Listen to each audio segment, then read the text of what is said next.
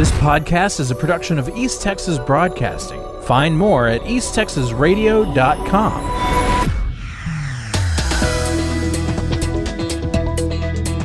The United Auto Workers Union confirmed Tuesday that its chapter in Arlington has shut down General Motors' largest plant. GM's Arlington plant employs around 5,000 people and is responsible for 35% of the company's profits. UAW began striking against GM, Stellantis, and Ford over a month ago, demanding better pay, a shorter work week, and pension for new hires.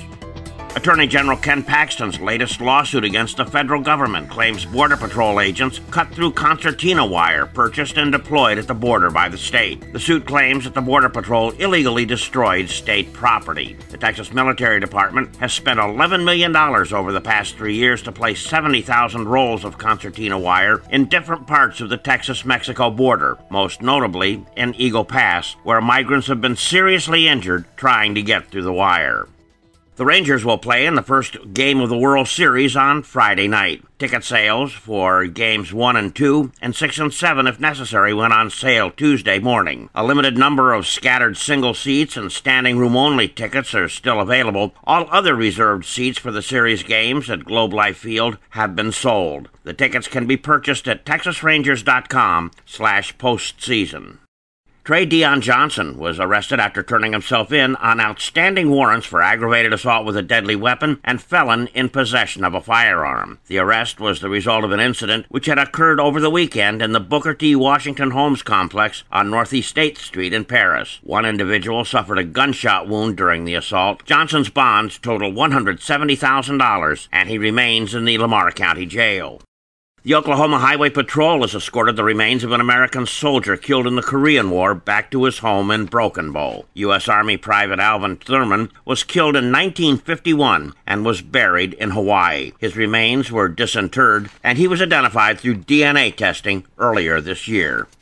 For the second time this year, the Choctaw Casino and Resort in Durant will host the World Series of Poker. The first round starts this morning with $300 no limit hold'em with a $30,000 prize pool. The main event will be held on November 3rd through 5th with a $1 million prize pool.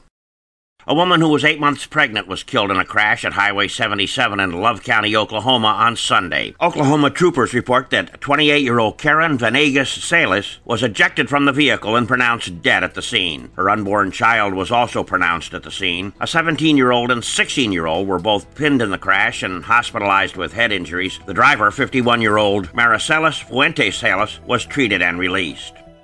The Greenville Herald Banner is reporting that a former Caddo Mills police officer serving as a school resource officer has pleaded guilty to indecency with a child by sexual contact. 26 year old Ray Jimenez of Rockwall was sentenced to 12 years in state prison.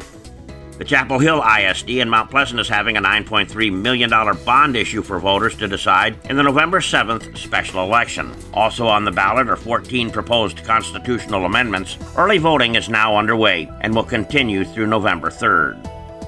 I'm Dave Kirkpatrick.